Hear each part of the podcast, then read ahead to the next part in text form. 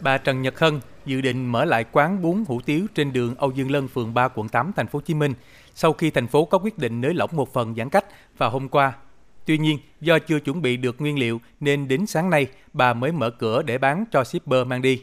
Với thông tin thành phố cho các quán ăn có giấy phép kinh doanh được mở bán mang về, bà Hân chia sẻ, bà bất ngờ và vui nhưng có phần lo lắng vì sáng nay tình hình buôn bán khá chậm và cũng thường xuyên bị lực lượng chức năng nhắc nhở. Còn ở các hàng quán xung quanh, theo bà Hân, dù có quy định được mở bán nhưng do tình hình dịch Covid-19 trên địa bàn vẫn còn phức tạp nên ai cũng vừa bán cầm chừng vừa nhận định tình hình.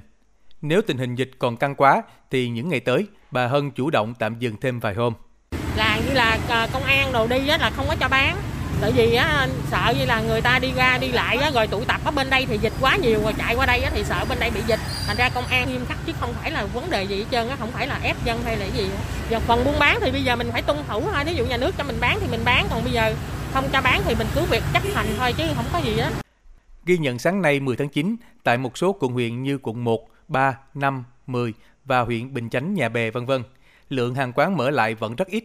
Nhiều hộ kinh doanh cho biết vẫn còn dè dặt việc mở lại quán, phần vì giá nguyên liệu đầu vào và phí giao hàng còn cao. Bên cạnh đó, đánh giá thực chất sau 2 ngày qua, nhu cầu của người dân mua về cũng không nhiều. Shipper Trần Văn Thành, giao hàng trên đường Tô Hiến Thành, quận 10 cho biết. Chỉ có rau củ nó bán thôi à, nhưng mà đồ ăn bán mang về ít lắm. Bây giờ chiếc đồ ăn thì ít lắm, chưa có ai dám đặt đâu, tại giờ tao nói giá còn cao lắm. Phí đồ ăn cũng cao nữa, phí ship bây giờ cũng ít là chứ giảm rồi chứ không còn như tuần trước, tuần trước thì cao, bây giờ giảm rồi. Bây giờ tại vì hãng xe ra nhiều rồi. Tương tự ở thành phố Thủ Đức, tình hình buôn bán cũng khá vắng vẻ. Nhiều chủ quán, cửa hàng ăn uống, kinh doanh ở mặt tiền hiện đều có giấy phép kinh doanh, được phép hoạt động trở lại, nhưng cũng chỉ lác đác vài điểm mở bán. Chỉ có những chuỗi cửa hàng lớn mới có website để khách có thông tin đặt hàng qua shipper. Các hộ kinh doanh cho rằng cũng gặp nhiều khó khăn vì phải đáp ứng yêu cầu ba tại chỗ, nguồn nguyên liệu nhập về phải lấy hàng qua shipper nên buộc phải tăng chi phí. Một số chủ quán cũng không biết sử dụng app bán hàng, giao hàng cho người dân như thế nào. Còn người dân cũng không được ra đường nên cũng gặp khó khăn, không biết quán nào mở cửa và bán những món gì để lựa chọn. Trao đổi về vấn đề này, ông Nguyễn Quốc Hưng, Chủ tịch phường Ninh Trung, thành phố Thủ Đức cho biết, các hộ kinh doanh hiện bán cầm chừng chờ chủ trương chung của thành phố vào ngày 15 tháng 9 bây giờ người ta phải liên kết với ship. Đâu có phải ai cũng biết được cái số điện thoại của quán đâu. Nó phải có một cái quá trình chứ. Cái mức độ mà bán. Y như làm demo để chuẩn bị cho ngày 15 á.